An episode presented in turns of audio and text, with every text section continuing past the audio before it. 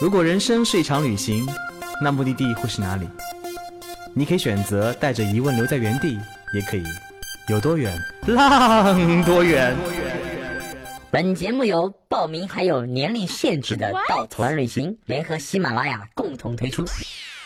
稻草人旅行是大众点评三千二百四十五家旅行社中口碑排名第一的旅行公司，颠覆传统，只做青年人的小团队旅行，和同龄伙伴一起浪，遇见你的激情、友情还有爱情。Hello， 大家好，欢迎收听有多远浪多远电台，还是我道妹。那我们这一期的嘉宾呢，依然是我们上一期非常爱折腾的嘉宾雨神。雨神给大家打个招呼吧。Hello， 还是我，我还不是道妹的男朋友，依然不是。道妹诚招男朋友。五块钱一个，五块钱一个，只要五块钱。嗯，好了好了，我们说点在不正经的环境下说一点正经的事情哈，就是今天的雨神到底要跟我们聊些什么呢？我们今天要聊的一些就是也是跟雨神折腾的有关吧，就是我们会谈到一个在大家心中觉得非常危险的目的地。我们好像总是在谈一些危险的目的地啊，那就是中东。那中东在很多人的眼中都是是非之地哈，战火连天。那中东这个国家，呃，中东这个地区吧，应该有哪些国家？我相信大家比较熟悉的，比如说伊朗啊，对吧？然后约旦啊，这样。那其实你如果随便在百度上搜索中东这个关键词，你都会出现各种各样战乱啊，各种是非。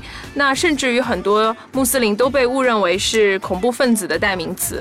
那雨神今天就要跟我们聊聊，他去了三个国家哈，中东真的是不作死不会死，就是，呃，好了，不要再摆拍了啦，就是。你让我摆个萌萌的表情好不好？对，嗯、呃。那呃，雨神，我知道你去了伊朗，然后约旦，然后以色列是吗？都是蛮是听起来蛮是非之地的地方，而且听说还去了库尔德，就是一听就是什么各种恐怖组织会去的地方哈。呃，那我相信今天你想到这里，应该不是要跟我们说一些恐怖信息是吧？应该是要跟我们说一说你到了那些地方之后，嗯、呃，遇到的一些真实的当地人，还有一些发生的一些有趣的事情，是吗？呃，其实中东一点都不像大家想的一下那么导弹满天飞啊这种。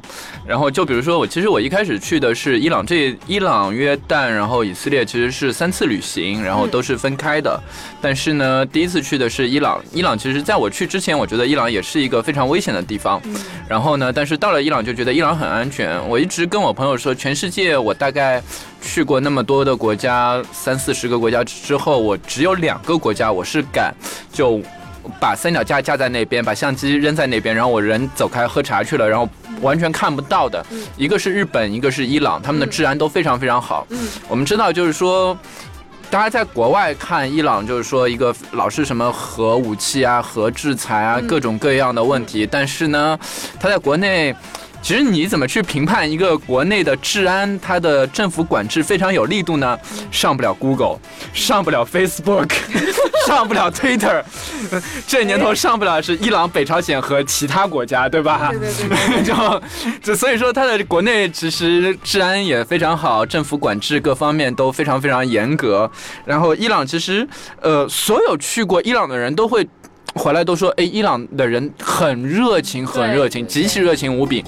我也去过，当时也是遇到很多很搞笑的事情。对啊，而且而且你去过，你应该知道，姑娘很容易在伊朗被人表白，被人邀请去家里做客、喝茶，然后开车带你去玩，然后去各种各样的东西。你在想什么？你没有吗？什么叫各种各样的东西？啊、没有没有，就他他们会很热情的去，对对对对对，他们不是说就很污的那种目的，不像你是吧？呃不不像我，没没有我那么污啦。嗯，然后他们是真的就是很想请你去他们家做客。对，对，他们是非常有那种怎么说呢，就有点像我们可能小时候那种，呃，刚刚改革开放，然后遇到外国人，对，遇到外国人。然后我记得特别清楚的是，我在伊朗就所有人去，首先问你三人生三大问嘛。你叫什么？从哪儿来？打哪儿去？然后完了之后呢，就说啊，你对我们的国家感觉怎么样？哎，对我也我也被人问到过这个问题。对对对，基本上都是这样。其实他们是非常非常 care 说，哎，你觉得我们这个国家怎么样？然后他有时候还会熟一点，是他会跟你聊一些，哎，其实因为伊朗它是流行音乐被禁的嘛，嗯，然后但是伊朗它会有很多地下的那种就水烟馆，嗯，然后会有放一些美国的流行音乐啊什么的，但是你在大街上你是玩不到的。然后你跟伊朗的那些朋友们混熟了之后，他们会带你去那些水烟馆，嗯，然后去聊一些关于流行文化、流行音乐，包括他们会在地下的一些地方去看一些美国最新的好莱坞的大片啊什么的，就非常好玩。你可以知道他们其实是非常向往西方的那种生活，然后呢又是哎呀怎么说呢，就是隔隔着一层，其实有些事情呢，政府不让你干呢，你就觉得这事儿干起来越有劲，越好玩，越刺激，对，越刺激。尤其是年轻人，伊朗的年轻人，各种地下是吧？对，伊朗的年轻人也非常非常好玩。然后我记得最清楚的是有一次，呃，我那时候在伊朗的时候，那一天正好是伊朗的独立日，就他们那个伊斯兰革命胜利的，就等于是他们像国庆节一样的。然后呢，呃。到了一个沙漠里面的一个地方，一个驿站，号称几百年的驿站，其实挺无聊的。然后逛完驿站就觉得啊，好无聊啊，这地方被坑了。然后我们的那个包车的司机，然后就说，哎，我带你去个地方吧，那个地方很好玩。然后我们说啊，好，去吧。然后就跑到那个沙漠里面，然后发现很多伊朗人在那边玩那种沙漠的摩托。嗯。去冲很高很高的沙丘，然后还有人在那个很高的沙丘上玩那个滑翔伞，然后呢，有很多人去玩那种西方的，呃，滑沙，包括越野车。这还不是最牛逼的，最牛逼的，哎，又要逼了是吧？逼掉他！哎呀，导演逼掉他。然后最最好玩的是说，啊、呃，最牛逼的是。最好玩的是，呃，其实你会看到很多。其实大家知道，伊朗是个非常保守的穆斯林国家。嗯、然后呢，哪怕你是个外国人，你进入伊朗你也必须是裹头巾的。对对。然后你在沙漠里面，你可以看到很多年轻的姑娘，她们当地的姑娘，穆斯林的姑娘是不裹头巾的。啊、嗯。她们就在那边一样玩那个摩托。然后我记得就有个姑娘，真的像洗发水广告一样，因为你去穆斯林国家，你知道我们的洗发水广告完了之后，洗完头之后是甩头发。穆斯林国家洗发水广告完了之后甩头巾。然后但是在那边就是一个姑娘下了摩托车，摘了头盔，然后甩非常飘逸的长发，嗯、然后他们是就被撩到了是吧？没有没有没有，他没有撩我，你知道吗？很伤心，因为我不会阿拉伯语，他不会英语，太惨了。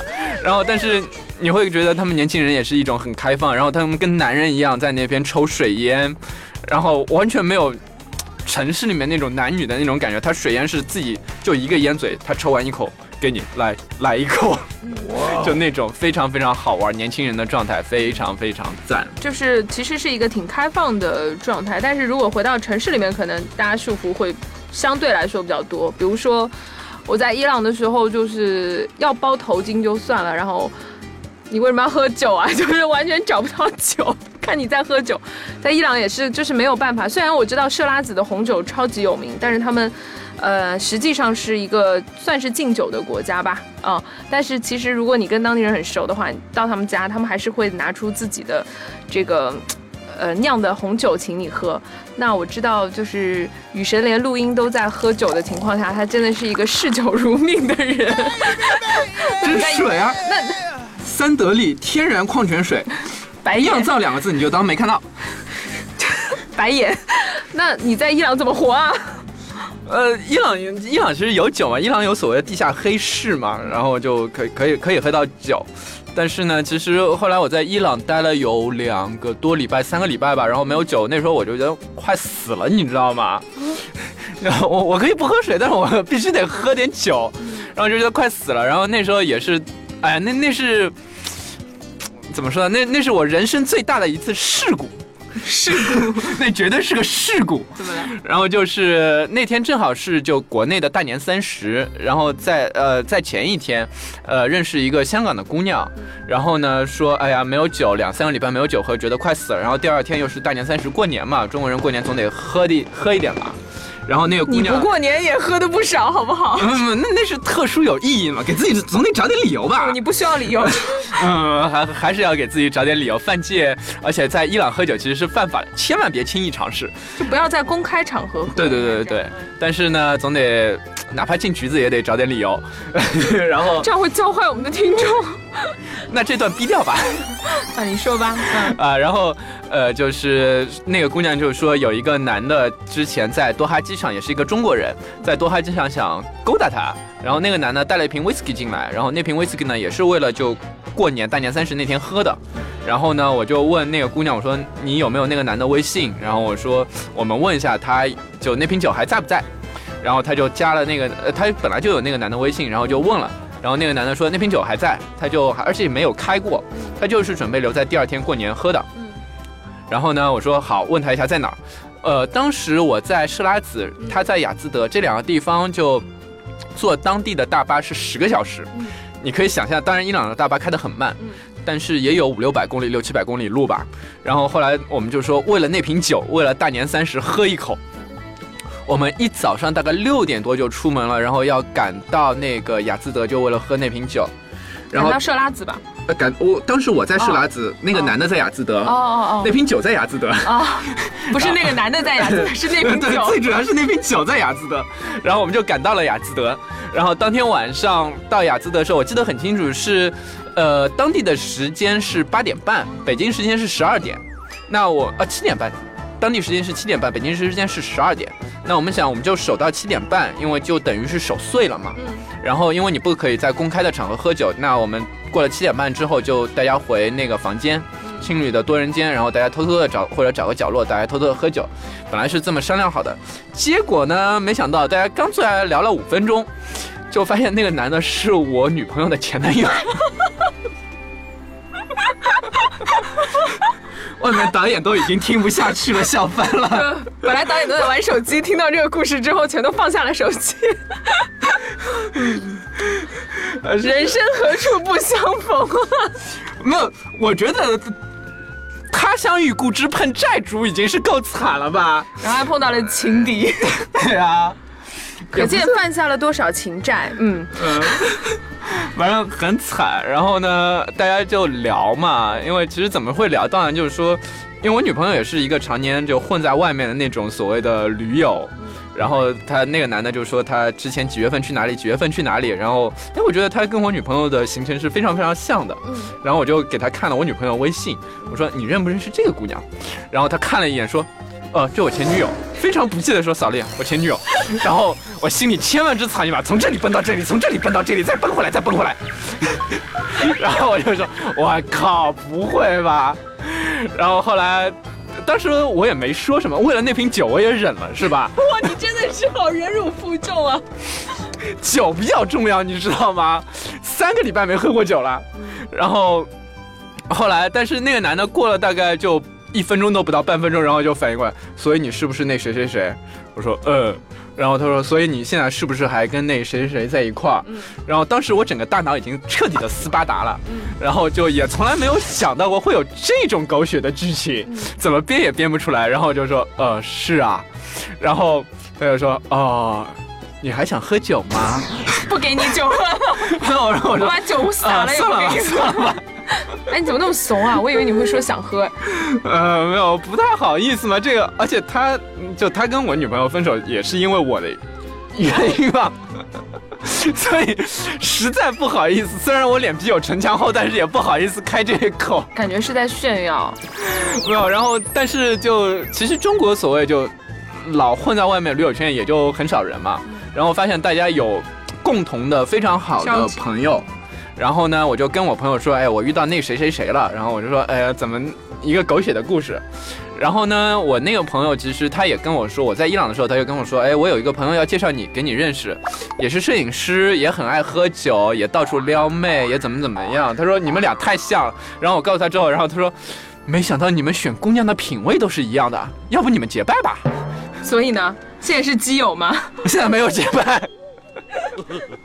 嗯，反正就特别特别逗，这个故事还蛮神奇。那么多国家偏偏选择了同一个国家，然后在同一个国家为了同一瓶酒相遇了，冥冥之中一定是有某一种缘分。没有，问题是我赶了十个小时的车，我最后悔的是我赶了十个小时车，我没有喝到那瓶酒啊。嗯，但是认识了情敌也挺好的，对。还好吧。嗯，那除了伊朗之外的话，我知道你还去过像约旦啊，然后以色列啊这样的国家，那这些国家给你的感觉是什么样的？呃，约旦、伊朗是一个争议比较多的地方吧，但约旦的话就相对来说会，呃。怎么说呢，和平很多。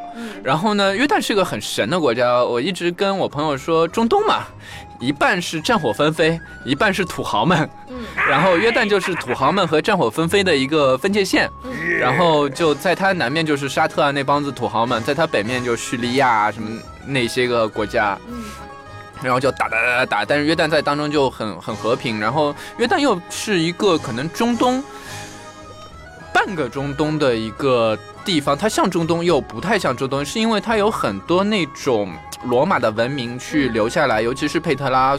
呃，前两年网上不是搞了个投票嘛，新世界七大奇迹之一，其中之一就是佩特拉。然后佩特拉，呃，你会到佩特拉之后，你会觉得一种非常震撼，你会想，哇，他们是怎么造出来这个东西的？然后你会去想，哇，这个东西在一百多年前、两百年前，刚刚被人从沙子里面去刨出来那种古城，就有。变形金刚二还是三，反正是在佩特拉拍的嘛。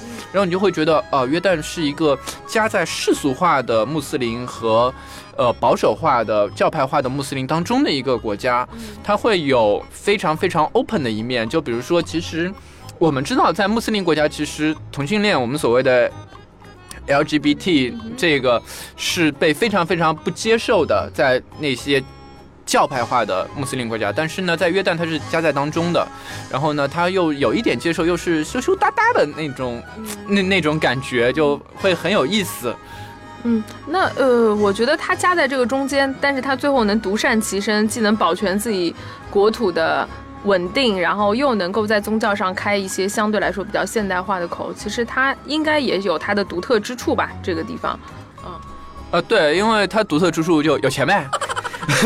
但是没有呃，当然没有没有那个产石油的那那那么土豪，但是相对来说还是，而且欧洲人很喜欢去约旦度假，这样对，因为它有非常漂亮的红海，然后呢，因为红海呃最漂亮的其实是埃及，但是这两年埃及不太不太平不太平，嗯，所以说呃很多人会去红海，红海潜水是很赞，因为我自己是经常去潜水嘛，然后我我那次去约旦潜水的时候，去阿卡巴潜水的时候是非常偶然的一个机会，呃有几天空，然后我就说哎去潜个水吧，来都来了。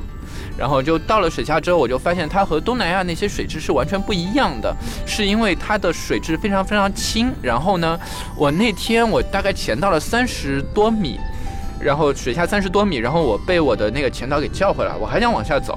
那天我没有带潜水表，然后我还想往下走，然后他说，呃，就把我叫下，叫下之后，我回来之后，我问他，说我们到。到多深了？为什么那么浅的地方就把我给叫回来了？然后他说你已经超过三十了。然后我说不会吧，因为那个水质在东南亚大概也就十几米的那种能见度，就非常非常透，看所有都非常看得清楚。然后它的海底下的珊瑚啊、鱼类啊什么都非常非常的舒服，很赞的一种潜水体验。因为作为一个潜水员来说，全世界可能最好的几块地方，斯米兰那个。巴塔哥尼啊，不是巴塔哥尼亚，那个斯米兰，然后红海，这是最好的一个地方。嗯，嗯嗯，所以我觉得约旦听起来就是属于又和平又舒服。又适合度假，然后但是它又处在一个战火纷飞的地区。没有，它它一点都不战火纷飞啊，它其实没有人去搞约旦嘛。嗯。然后它战火纷飞是后来我从约旦去的那个以色列，以色列因为大家老说哎恐怖袭击啊，打打打，而且就前两年还在打，就是大家都在争嘛。对啊，然后以色列就是真的才是战火纷飞的一个地方，但是。呃，以色列国内非常非常安全，因为你去特拉维夫也好，耶路撒冷也好，就满大街都是那种，呃，警察、军警，而且以色列是全民皆兵的，它是规定男性到了多少岁之后就必须是当兵的，然后你就可以看到很多穿着休闲装 T 恤的那个当地人，然后挎了把冲锋枪，在那边买汉堡包、买冰激凌，然后很有意思。然后以色列反差萌哎，对，反差萌，非常非常萌啊。然后呃，你会觉得以色列是一个，我去了那么多地方，我觉得以色列是一个宗教氛围最浓的一个地方。那时候到了耶路撒冷，我这次最后悔的是我在耶路撒冷只待了一周。嗯。然后完全不够，是因为到了耶路撒冷之后，你觉得哦，原来我脚下的这块地方就是被写在圣经上的，被写在古兰经上的，它是非常非常神圣的，它有两三千年的历史可以去诉说。在耶路撒冷老城随便撬块石头，可能就是有几十页的历史故事可以去说那块石头呃，巨牛逼无比啊。那你这因为你毕竟是处在一个就中东的环境下嘛，然后你有没有遇到什么比较危险的事情？呃，其实以色列国内没有，但是我们知道以色列其实有一片争议的地方叫巴勒斯坦嘛。嗯，对。然后我们去了巴勒斯坦，去看了隔离墙、嗯、去看了巴勒斯坦的那些难民营，包括以色列的犹太人的定居点，这些。这个是公开的吗？对外公开的吗？呃，你可以去看。啊、哦，但是对旅行者是可以去到的。对对对，你可以去、嗯、去到那些地方，当然就比较危险。我们去巴勒斯坦的时候，其实就是在呃以色列包个车，包个出租车，就其实就过去了、嗯，完全没有任何的边检啊什么，你不需要护照啊什么的，因为巴勒斯坦其实还不算一个国家，嗯，你就过去了。但是我们回来的时候，那个我们的司机就跟说，我们换条路走吧，我们绕一下路。他说那个地方我们过来那个口在交火。然后他还给我们看了发在 Facebook 上的那个视频，嗯，然后他说我绕一下路可能要多收你们点钱，然后大家都说啊绕绕绕绕绕。那就这个是大概是你唯一遇到在中东旅行的时候遇到的危险的事情吗？没有没有没有，我在中东其实除了巴勒斯坦那边碰到交火，我还呃碰到过 I S I S、啊、碰到塔利班。他们有跟你打招呼吗？大家 say hello 啊。你你你是怎么知道他们是 I S I S 的？呃呃，其实没有当面对、哦、当面当面的那个碰到，但是离得很近。就比如说，其实前一期有说到去呃巴基斯坦嘛、嗯，我们去巴基斯坦去凯尔图布的时候，当中路过几个镇子，就是有在大概在几周之前还在塔利班的手底下。嗯。然后呢，危险到什么程度？就是说我当天晚上我在镇子上的酒店，我说我要出去买瓶水。嗯。然后酒店说你不能出去。那我说我要去买瓶水怎么办？你要去买酒的吧你？没没没，穆斯林国家没有酒，没有酒。Oh. 我真的只是想买瓶水而已，买瓶矿泉水而已。他说等一下，我打电话到警察局。然后他打电话到警察局，找了一个警察，拿了把散弹枪过来、oh. 保护我。出门右转二十米，超市里面买了一瓶水，又保护我回来。Oh. 就到这种程度。是因为就是对他说这个镇子上应该还有大量的塔利班的人潜伏在里面。然后到碰到 I S I S 是这样，就是说我们知道在伊朗呃伊拉克和那个土耳其的边境有所谓的库尔德人嘛，库尔德独立武装、库尔德工人党那些人。然后当时呢 I S I S 其实已经打到了两伊边境，就伊朗和伊拉克的边境。然后呢我又想去伊朗靠近伊拉克的边境去看一下库尔德人是怎么样的一个情况。然后我发现全世界其实怎么说呢？对于一个未知的民族，大家通过一些新闻报道，然后所谓这种害怕链吧，不说鄙视链，害怕链是一样的。中国人觉得伊朗是个很危险的地方，然后伊朗人觉得库尔德人是个很危险的民族，是个很危险的地方。然后在库尔德自治省的省会萨南达季的人觉得山区的库尔德人又是很危险的。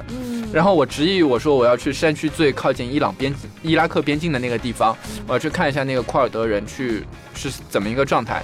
然后呢我就去了去了那个村子，然后去到那个村子，其实它离前线两伊边境前线只有五公里。嗯，山的那边就是 I S I S， 而且当时的话呃I S I S 没有打到伊朗的边境，所以伊朗政府军是不可以出兵的，他没有理由出兵。但是呢，库尔德人整个边境区域的库尔德人他们是独立的，他们觉得我是同一个民族，而且库尔德人是有自己的独立武装的，所以村子里面呢，所有的壮年男的都上前线去打仗，他们自己扛着枪，开着车就上前线去打仗去了。然后我到了那个村子里面，其实。呃，那个村子里面就只剩下一些老人啊、女的啊、小孩子啊这样子。然后我记得特别清楚，是我看到他们每家每户，他们做的非常人性化，每家每户的电视机有一个频道，是在前线指挥部的一个探头。直播是吧？对，你可以看到你的家里人、怎么打仗、你的兄弟、你的孩子、你的老公在前线是怎么一个生活状态，是怎么怎么样子的。但是它是指挥部，不是打仗交火的前线，只是指挥部而已。但是你可以看到你的那个家里人，能够让你放心。然后呢，又是非常震撼的是，我看到很多女的在那边打仗，她们是也是不裹头巾的，而且她们是说抽烟，然后抽完抽一口，然后交给边上的兄弟们，然后再抽一口，男的女的抽一根烟，分享一根烟。然后我问他们，我说这样可以吗？然后他说，你是女的，你上前线去打仗，我们觉得你就是个男人，你就是个汉子，但是你回来还得过头节，你回来还得管孩子。但是在前线就是这样子。然后我说到底前线离这多远呢？呃，当时那个村长是一个老人家，他指着我面前那份饭，他说你现在吃的这个饭就是从前线送过来的，嗯、因为我们的厨子也上前线了。哦，就近到这种程度。对，他就在前线，就差五公里。非常非常近，就开个车可能也就十分钟这样子就到了。然后他说我们村子里面所有的厨子都上前线了，哦，就这样子。嗯，那其实我们在录这个节目，其实也没有在倡导大家去这么危险的地方，但是其的确，嗯，不管是伊朗也好，是呃以色列也好，约旦也好，甚至比如说埃及啊这些地方也好，我觉得相信每个国家它一定不是说你到了那边就发现哇都在打仗，它有它平和美好。还有当地人真实生活的一面，所以其实我因为我自己也去过伊朗，我也觉得它是超安全，超级安全，比那些所谓的欧洲国家、发达国家要安全很多。所以我感觉就是最危险的地方就是最安全的地方。就伊朗就这种地方，因为当地人真的是很很淳朴嘛，和平善良，而且你是可以真心实意的感受到他们那种和平善良的，而且他们很渴望被外界了解。对，嗯、而且我我记得我那时候我刚到伊朗。两天还三天的时候，我非常重的感冒，然后我就在路边一家卖汉堡包的店，我在那边吃饭，然后那个店员也不会说任何一句英语，然后他就看我感冒咳嗽，然后就给我给了我药，然后就让我吃，然后他意思意思，他就意思咳咳就这样吃，然后指指自己，然后指指你，然后指指那个药，我大概意思知道他是那个药是治咳嗽的嘛。然后我就想，你是图财呢还是图色呢？我要不要吃呢？应该不是图色吧？你口味没那么重吧？然后我就后来就吃了，然后马上就好了。但是其实不是在那种氛围下，其实贸然的有人给你吃药，其实你是不敢的嘛。对，但是只有在伊朗那种非常和平，当地人给你感觉他们是不会害你的那种氛围下，你才会去接受这种这种东西。而且我知道现在就是去，呃，伊朗也好，去约旦也好，包括约旦也那个嘛，也落地签了，对吧？对。然后就是也很方便对于旅行者来说，然后伊朗签证也没有那么，呃，感觉那么困难。呃，以色列也还好，也还好，对。所以其实我相信很多人对于中东的误解来源于新闻啊、报纸啊，然后或者是传闻啊这样子，但其实真正去到过那个地方的人。嗯，我相信最后都是会在这些国家留下留下一些很深刻、很美好的记忆的。嗯，所以我们最后、最后、最后的最后，还是希望鼓励大家，如果，嗯，你没有那么的胆小，对，没呃，渴望去了解一个新的世界，渴望去了解一个你可能对它有一些呃标签的一些地方，最最最最好的方法就是走到那里去。也那些地方并没有大家想象中那么可怕，反而也许它比我们想象中要美好很多。嗯。所以今天我们也谢谢雨神啦，然后雨神实在是，我感觉他已经喝了第三瓶酒了，有机会再请他来喝酒，然后跟我们聊聊别的他不作不会死的故事，好不好？好好好，谢谢大家，谢谢大家。对，雨神陈钊女朋友吗？呃，陈钊陈钊陈钊女朋友也陈钊男朋友。然后，呃，还是希望大家去看一些跟新闻联播里面不一样的世界吧。是的，是的，嗯、啊。然后谢谢大家，谢谢大家，谢谢下次再来。好，拜拜。